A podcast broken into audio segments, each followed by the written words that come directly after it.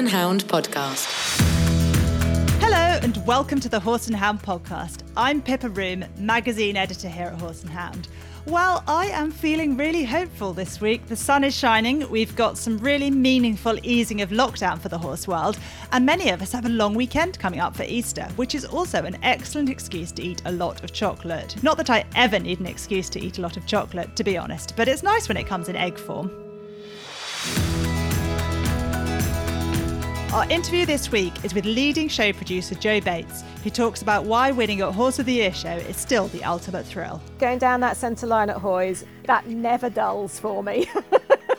never, ever, ever. It um, literally is the best feeling in the world.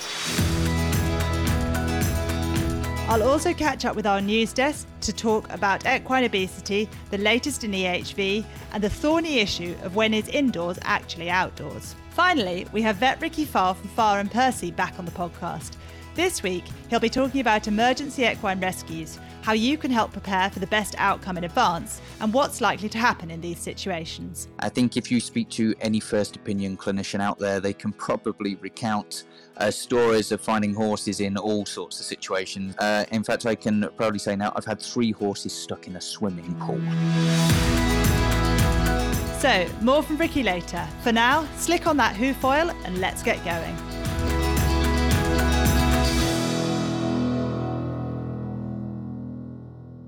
Hello and welcome to this week's Horse and Hound guest interview. I'm Alex Robinson, showing editor here at Horse and Hound. We're now so, so close to uh, hopefully being able to get started with some showing soon, and there are actually a few shows set to take place this coming weekend. I know we're all really excited about getting out and about again. I'm so excited to ride myself, and yeah, I feel like the most glad of the return will probably be our much loved showing producers. And one person I'm sure fits into this list is Jo Bates, who I'm delighted to welcome as this week's guest. Hi, Jo, how are you? Very good, thank you. I'm very excited to start coming out to some shows. It's been a long time, hasn't it? So, Jo is a showing professional who's won accolades at Horse of the Year show, Royal Windsor, and the Royal International, to name a few. And she's actually the producer who introduced the middleweight hunter, Lowmore Windsor, to the show ring. And Lowmore Windsor's actually featured in our In the Spotlight feature in this week's magazine. So, make sure you check him out. Jo started her career on show ponies before moving into dressage, and she was actually crowned junior dressage champion in 1978. And she's also actually been crowned Side Saddle Rider of the Year. So, Jo, I'd like to take you on a bit of a trip down memory lane now and draw on some of those early showing memories, if that's okay. Um, which pony did you start your showing career on? Oh, a little lead rein called Revel Sarah, um, ah. a little ah. dun pony called Revel Sarah. And Dad used to lead me. Um, and um, he um, was all dressed in his tweed and his trilby and everything. And um, if I remember rightly, I used to be competing against Colin Rose, um, the other professional, and um, I used to have to do my party trick was Dad used to make me do round the world at the end of every show. um, so, um, and it wasn't just one way; it was both ways.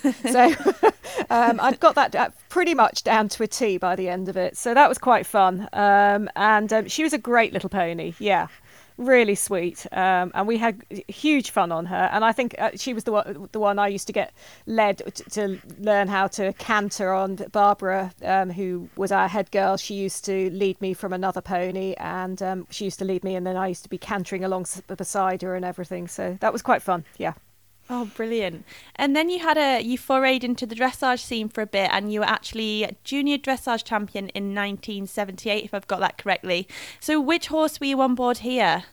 Ah, Scotch Royal. Um, okay. He was a 15 hand um, bay gelding um, who we bought from the Countess of March, and actually, um, it was Jennie Loriston-Clarke who because I've been going there since I was 10 years old, she introduced us to him. And um, yeah, then I used to go every holidays to go and stay with them. And um, that's how I got really into the dressage. I just watched and watched her. And it, I just, it was just like, I was like a sponge. I just used to soak it all up. but yeah, no, Scotch Royal was an amazing horse.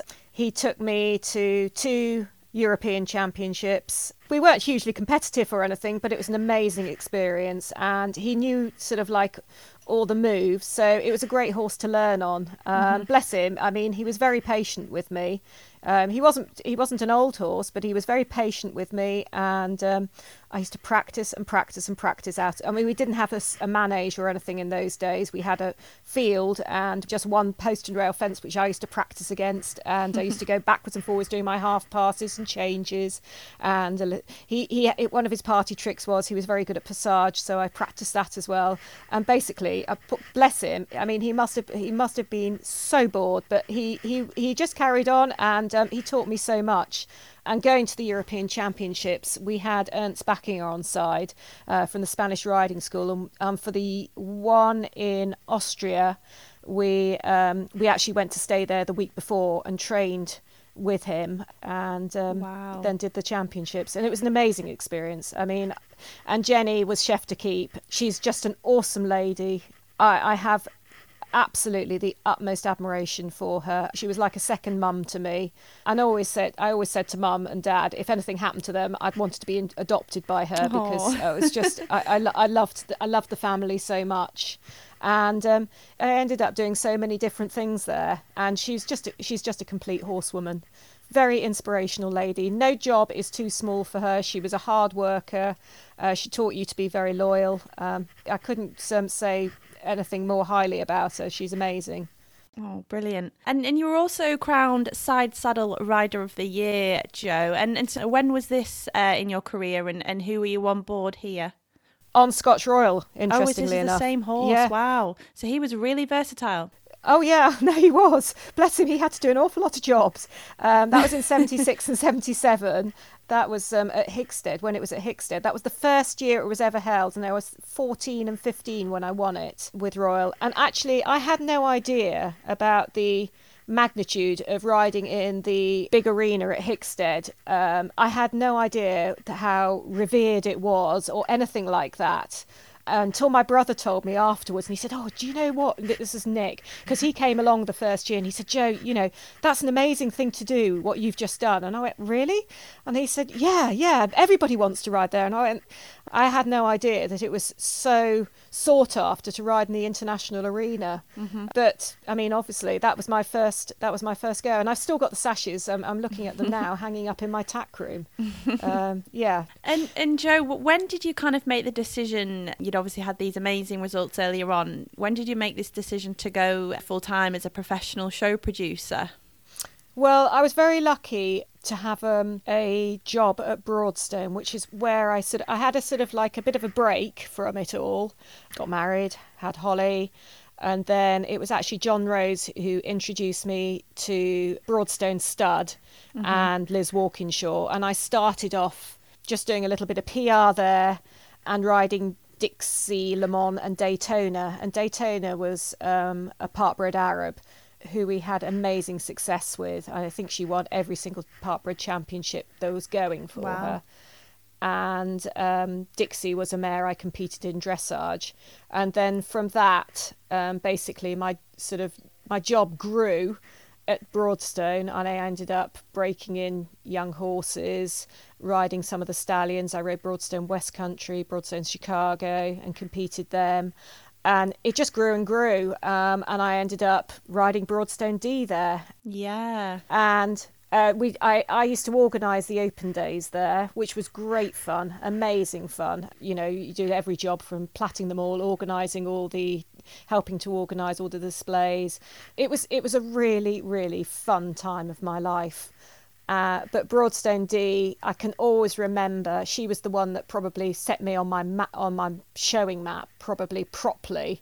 She was a riding horse, wasn't she? Yes, she was, and she. I can always remember her at Broadstone's um, op- one of the open days as a two, three year old. She was not the prettiest youngster. She was quite um, a gawky youngster. And at the open, they, all the youngsters were for sale basically. And unfortunately, she had cut her eye at the uh, just before the, the open day and she'd had stitches above it and she was still she, oh, she was still okay and she was shown in hand but she obviously had a little little cut above her eye but she looked so gawky that basically nobody was interested in her and we and she didn't attract much attention so we broke her in and She didn't initially. She was she was a bit backward, Right. uh, and it took a while to really realise her talent. But once we'd sort of um, got on top of um, sort of how to manage her and how to sort of get her going, I think the first show we took her to as a four-year-old, she ended up being um, champion novice, and that was when she started to attract a lot of attention because she just seemed to sort of like slot into the groove and be so easy. And she didn't need any plugs in her ears. I don't think we really did that at that time. I didn't really know much too much about that. She was very straightforward easy and seemed to absolutely live for the showing and we just went from strength to strength from there on with her and basically D was probably the the one that really set me on my road Brilliant. And yeah, I mean, for me, one of um, those horses I can always kind of picture you with, Jo. And I mean, it's definitely one of my favourites is your hack elusive. oh bless him chalky Chalky, who, yeah, I mean, he's still, I mean, at the top of his game. Um, can you tell me a little bit about him and how you came to get him and just a little bit about your journey with Chalky? Oh, well, I'd seen him as a three year old at Stoneleigh when he was qualified for the Cuddy. And I always remember thinking, wow, that's the beautiful horse. He's so glamorous. And then I sort of kind of watched him as a four and five year old, thinking, gosh, you know, there's something about him. And then as a fi- late five year old, uh, Susanna got in touch with me because I'd already had a couple of horses for her in the past. And then she got in touch with me and said, Would I consider taking on Chalky? And I said, Yeah, I, I definitely would. But I said, let me have him for a month and see what I think of him because I said he, we might not get on. And I got on him on the first day and I just thought, oh my God, I love him. Uh, Immediately, I loved him. It's whenever you get on a horse for the first time, you know whether in your heart of hearts whether you can do something with them or not, or whether you whether you, there's going to be something about them that's there's a connection. And I always go with that sort of initial feeling when I first get on a horse. I think, you know, gosh, yeah, this is this is lovely. Uh, I can do something with this. And as soon as I sat on Chalky, I thought, wow, I can do something with this. And I think after I I had to resist the urge not to pho- phone her straight away. I, I left it. I think I left it three or four days, and then I, I just couldn't stop myself. And I said, "It's all right. He can stay." And just to confirm for people who don't know, it's so- Susanna Welby, isn't it, who owns Chalky? Yes, that's right. Yeah, she's been a, a, su- a fantastic owner. She's she's amazing. She just lets me get on with my job. Um, we chat about what shows we're going to do, but she lets me get on with my job. She trusts me implicitly, and I um, now we've got the beauty of WhatsApp. I um, I send her pictures of him and things like that because she can't obviously come and see him. So we, we Yeah. she gets uh, sort of regular updates about him, which is nice. Yeah, no, I absolutely love him. I do remember watching him win Hack of the Year in 2016, I think it was. He's just absolutely That's right, yeah. breathtaking. And and Jo, they always do say that the most difficult horses are the best. Uh, have you had any particularly difficult horses who who really have kind of been, you know, stars of the show when you've got it right? Um, all the top horses have ifs and buts or a little quirk here and a little quirk there, which you, you have to work round. You have to manage and work round. And um, the only one I don't think that did probably have a quirk is D, Broadstone D. But ev- everything, every other one, you know, you have to sort of like just work around them and just manage them basically. Um, Grandeur probably was the most difficult horse I've ever had to produce. Um, he'd won 600,000 as a racehorse, being seriously successful at, at that job. And then I had to retrain him as a show horse, and it took all my patience and um, calmness to get him on side and train him, retrain him. But they all have their little quirks. I, that's all I can say. And and just finally, Jo, looking ahead to 2021, have you got any exciting prospects on the team? Um, even just the one name you could maybe give us um, to kind of keep an eye out for? Oh, it would be a dream of mine, love to win that hack championship again on Chalky. Um, Yeah, and that wow, for yeah. me would make me up. Um, but I've got other ones coming up, but um, they're sort of they're young, and you know it's probably not quite their time at the moment. They take it takes a while to produce them, to be fair, and to bring them up. And I don't like to rush them too much. But um, going down that centre line at Hoys, that never dulls for me. never, ever, ever. It um, literally is the best feeling in the world. That and also the international probably. Mm-hmm. Um, those uh, and Windsor, yeah, those three shows. Windsor's an amazing show to ride at too. I'm I'm very lucky. I've had some amazing horses, amazing owners, and I've got a very special team behind me and sponsors. So um, what more could a girl want? Lovely. Well, thanks so much, Jo. That has been fantastic, and we can't wait to see Team Bates out in the show ring soon. Thanks, Jo. thanks, then. Cheers.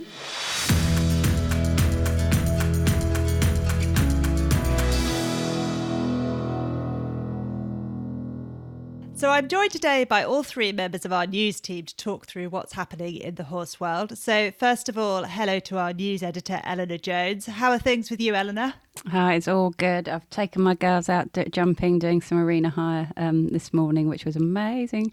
Except my big mare, especially, was like channeling her inner tiger role and thought she was going around Aintree at about 300 miles an hour, um, which is always just, ah, hold tight. Yeah. But um, no, it's all good. I think the horses have all got that feel of spring in them. I was able to ride early this week, first time I've ridden in 15 weeks, so that was lovely. And um, Alfie, the Connemara who I, who I share with my mum, my mum said, oh, he's on such spring sprightly form. And I was like, yeah, yeah. And he really was. He was out and uh, had a little canter up a hill and then uh, he was just having a long road walk. And as soon as I picked up the reins, he was jogging. And then further on, we had another canter up a hill and it was more like, oh, oh okay, we're going to gallop. That's interesting. I didn't know that was something you did. And I was like, oh, I'm just going to hang on. oh, bless him. I'm glad you're back on board yeah, it was it was really nice to to have a ride after so long. Hadn't been riding since the beginning of December, but hopefully now I can get back into it more regularly. And we are also joined today by our senior news writer Lucy Elder. How are things going with you, Lucy? Yes, really good. Thank you, Pippa. It is beautiful here today. I'm hoping hoping the forecasters are, are wrong and that it's gonna gonna stay nice over Easter weekend. And I suddenly thought this week I need to buy a diary. I haven't been out anywhere yet, but it's just the possibility and the thought of things keep popping up. I keep saying yes to things, and actually for the first time this year, actually for the first time in probably 12 months since we were locked down exactly 12 months ago, I thought oh, I, I, actually need a diary. So um, that's my job for this week. Yeah, I totally know what you mean. I've just been using my online calendar because mostly it's just, you know, virtual meetings. But uh, yeah, I'm also a uh, big fan of the paper diary with a nice cover. So I think I will also be purchasing one. And we are also joined by our news writer, Becky Murray. What's happening with you, Becky? Well, I also got back on my horse this weekend, um, which is amazing. It's been a long couple of months, um, unplanned, um, out of the saddle, but it was great fun. And I have to confess, I looked out at the neck strap as my Connemara Chloe is also uh, quite full of herself.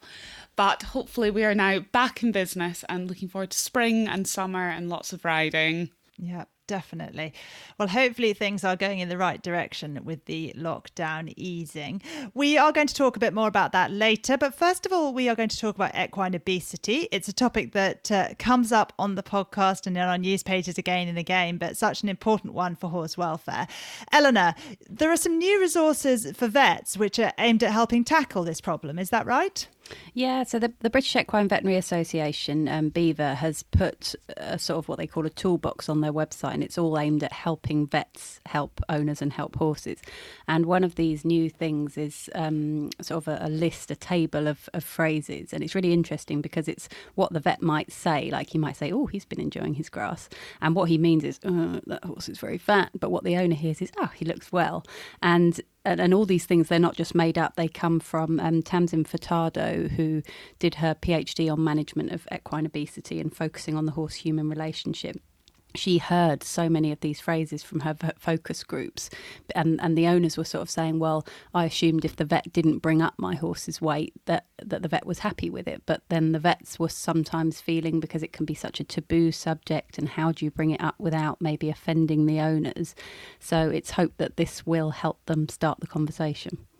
Okay and so is there sort of recommendations of better phrases to use or better ways to tackle this yeah, so one thing that they really want to do is, and, and there's been, I find it really interesting, there's been so much res- research into human behaviour change and involving people, you know, telling people doesn't do any good, as, as, we all know. But if the vet tries to say, well, what do you think of your horse's weight? And then maybe the owner can say, well, he is a bit podgy. And the vet will might then say, right, okay, so what are we going to do about it and make it a we rather than the vet saying, you must get that horse to lose weight and make it, because it is difficult and all the vets acknowledge how difficult it is to, to get horses or any animal to lose weight.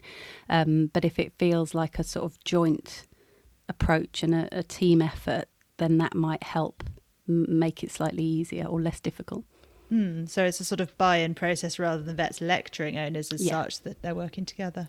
Great, that sounds good. Thank you, Eleanor. I'm going to stick with you for the beginning of our of our sort of next section. We have been covering the restart of sport and facilities opening up again as we've gone through the next stage of lockdown easing this week. But there was a last minute glitch on this for the equestrian world, wasn't there?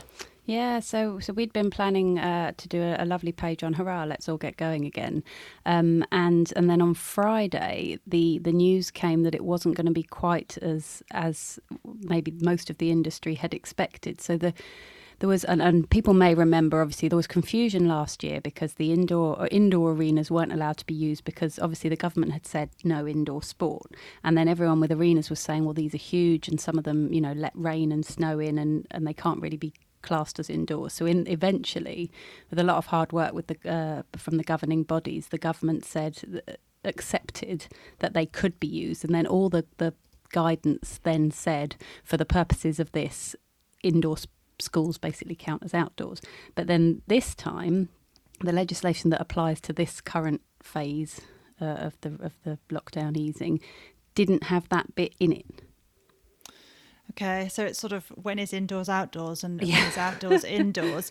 And our understanding is that riding schools can give indoor lessons to under 18s and that indoor schools can be used for arena hire, but they can't give adult lessons in indoor schools. Is that right? Yeah, so it, it essentially when we when we heard that on Friday, you know, indoor schools wasn't included this time. It was, oh God, this is going to be awful for the riding schools, particularly who have only got indoor schools. But the legislation does say that under 18s can do supervised indoor sports. So the Association of British Riding Schools chairman George Baber has said, well, he is advising riding schools that they can then teach under 18s obviously the parents can't watch because they can't be inside but that that can be allowed.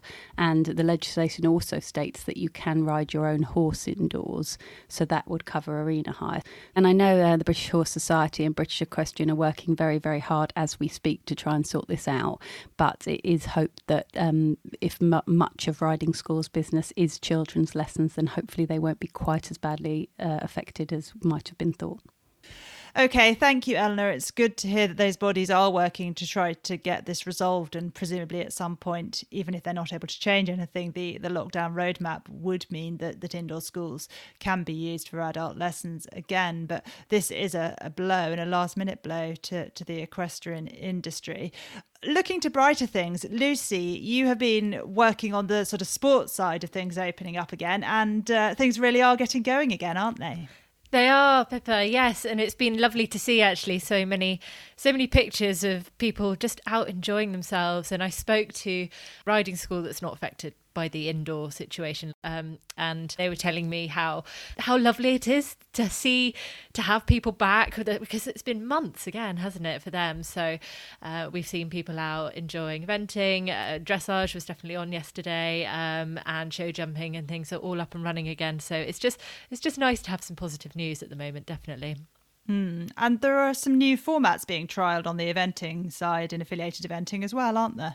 There are. Um, I spoke to Little Downham. They were one of the very early early events running for everybody. Um, Little Downham were running the first of their train for eventing days, which basically, I mean, it sounds wonderful. No dressage, uh, especially on fresh horses in March, and you go and you go straight into your show jumping, and then you go straight on from your show jumping out onto the cross country. And we heard from Caroline Powell said that it was just brilliant just to get horses out. That especially as because people haven't been able to go and do a lot of training and things for for the most vast majority of people, you know, horses are excited. They are a bit fresh at the moment. So it's just nice to have sort of that competition environment with just a bit more relaxed, I think. And um, organizer Tina Ur was saying how lovely it was to have people back, and I think it sounded very popular. So, so that's good news. Great. Well, it's good to have a bit of positivity there. Thank you, Lucy. Becky, we are going to talk about EHV again this week. It feels like the 900th week in a row, but I think it's actually the fifth. But I do get the sense that this story might be starting to fizzle out. Touch wood. That would be fantastic news if this story would go away. What What is happening in Valencia now, which is the venue where this outbreak started? Well, the good news is that more horses have left Valencia and have travelled home, and the remaining British horses are actually due to leave tomorrow. So that's really great news to hear. And sadly, another horse has been put down in a clinic in Barcelona, bringing the total number of horse deaths to 18. But last week, the FEI did confirm that there has been no new reported outbreaks linked to Spain. So hopefully, we're sort of moving in the right direction. Mm, and things are looking hopeful now for the restart of competition on mainland Europe in a couple of weeks' time, aren't they? Absolutely. Uh, Germany and Switzerland were due to lift their restrictions to allow national competitions to restart on 29th of March, and international competition is due to restart from 12th of April in mainland Europe. Yeah, and I know the FEI has been looking at sort of some protocols to, to make sure competition can restart safely and has also put in some new rules around scheduling events in order to allow things to get going sort of with some haste, haven't they? What's the detail there? Well, for show jumping, dressage, and eventing, emergency board measures have been approved by the FEI to allow date clashes and a reduction in the deadlines for calendar applications for events. This is basically to mitigate the negative effects of the EHV outbreak and COVID as well, especially leading up to the Tokyo Games. So hopefully, this will allow organisers to get some more dates in the calendar. Mm. Well, hopefully, we will have a sort of fabulous summer of sport once everything does get moving again. Although, uh, obviously, we will also mourn the cancellation of events that can't run this year. Thank you, Becky, and thank you to Lucy and Eleanor for joining us today, too.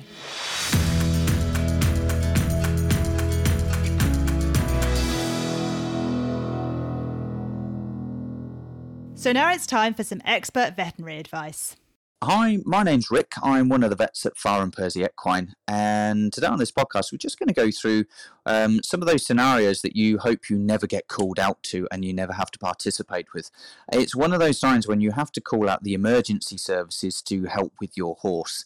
I think if you speak to any first opinion clinician out there, they can probably recount uh, stories of finding horses in all sorts of situations. And I myself had horses in ditches with legs pointing towards the sky and legs pointing downwards, horses that have got stuck over stable doors, stuck in cattle grids, uh, even had um, horses stuck in trailers that have gone upside down, horses stuck in lorries that have managed to turn over, and even, uh, in fact, I can proudly say now, I've had three horses is stuck in a swimming pool, and that's so three separate occasions over over my time as a vet so far. So the first thing I need to really cover is any animal that is trapped in pain or in distress is essentially a dangerous animal and it's very unpredictable. So I think the first thing with all of these ones is whenever we come out is to gain control of that situation and to not only assess it but to get that animal sedated sometimes relatively quickly in order to help us actually uh, get that horse out of that situation. So some parts of this require you as a client to have some things ready for us when we arrive arrive. So, having a good history uh, is this horse normally well handled? Uh, is it young? Is it old? Does it have any medical conditions? They're all the kind of things that we need to know before we arrive. Also, to make sure that you have a head collar, a lead rope, a potential blindfold as well, and also to not panic. Although these animals are incredibly unpredictable and dangerous, as I've already said, once they are sedated, a lot of the time we just need to stay calm. Um, and I'm very aware it's kind of uh, high tensions normally when these animals are found in these situations, particularly if you're waiting for us to arrive or even the fire service to arrive. So, one of the most important things to do is to actually tell us where you are. So, there are various apps out there. One of them, What Three Words, which I know most people have heard of or use, and also the emergency services know of as well, can help us give us a, a specific location to where you are putting a cone or something out on a driveway or the side of a, a field or a gateway just to let us know where you are. So that's the first thing. Give us a location, making sure also that you've got consent off an owner So if an owner isn't present, to obviously trying to make contact with them as much as possible to try and find out what we can actually do. Making sure that not only the vet is en route, but the fire crew is also en route as well. So obviously dialing 999, speaking to the fire service that way, and then giving them your location, but also informing them of how far we are out. Most of the fire crews won't actually start to do anything until it is safe to do so, and usually that requires your vet to be on site and actually come down, start sedating the animal, and make an assessment of it as well. Now, talking about fire crews very briefly, I want to um, do a huge plug here to the British Animal Rescue and Trauma Association, so BARTA. Jim Green was one of the co founders, and um, as a result of his work with Josh Slater and, and other people, and now through uh, the Horse Trust, they've actually devised a, a system and a training program for vets and fire crews with regards to animal rescues in how to do that as safely as possible and as efficiently as possible.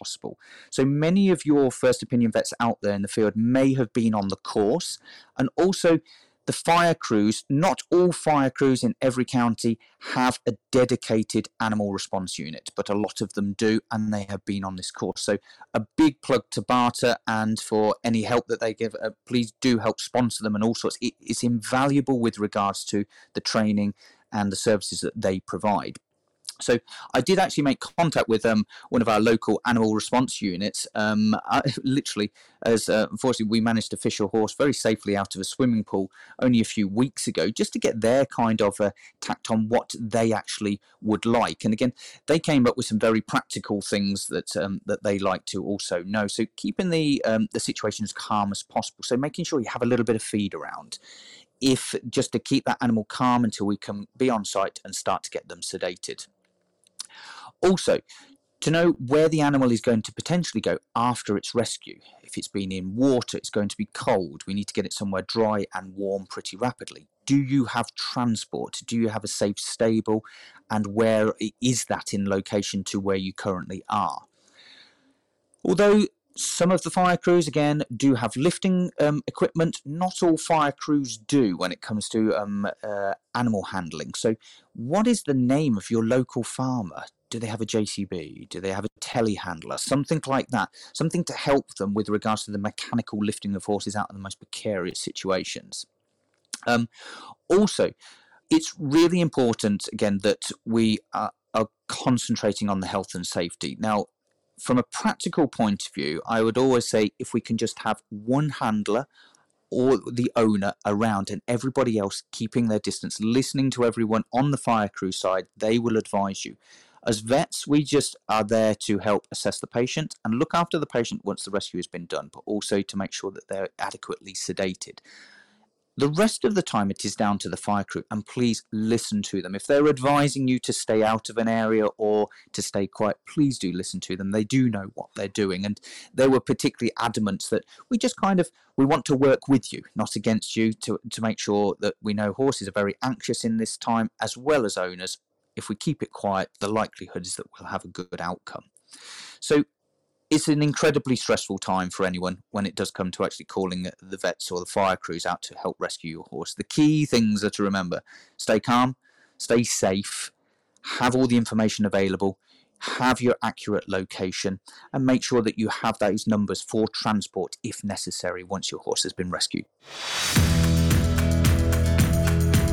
Thank you, Ricky. Next week, Ricky will be back to talk about how vets and horse owners can reduce their carbon footprint and contribute to a more sustainable world. And of course, we'll have an interview for you and all the week's news as normal. Thank you for listening to the Horse and Hound podcast. It's growing all the time, with some of our episodes now having over 3,000 downloads, which is phenomenal. Please do rate, review, and share the podcast to help us spread the word even further. See you next week.